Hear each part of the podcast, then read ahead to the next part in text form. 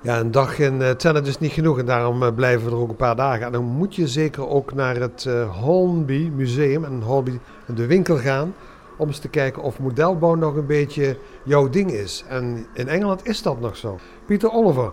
This is our shop window uh, showing all products which we've made over the years.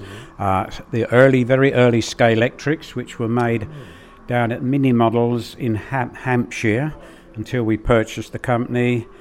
We also now own Airfix, which also done racing cars, trains, and obviously now Airfix is one of the biggest manufacturers of plastic kits. The rocket, we made the big rocket back in the 1980s. Wasn't a great success, unfortunately. Um, and we went to Nuremberg with one with a big toy fair, and when they started going, unfortunately, it blew up.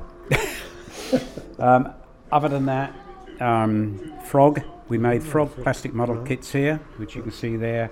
Also, in the very early days, we done electronic sets for the children, which obviously we don't do anymore.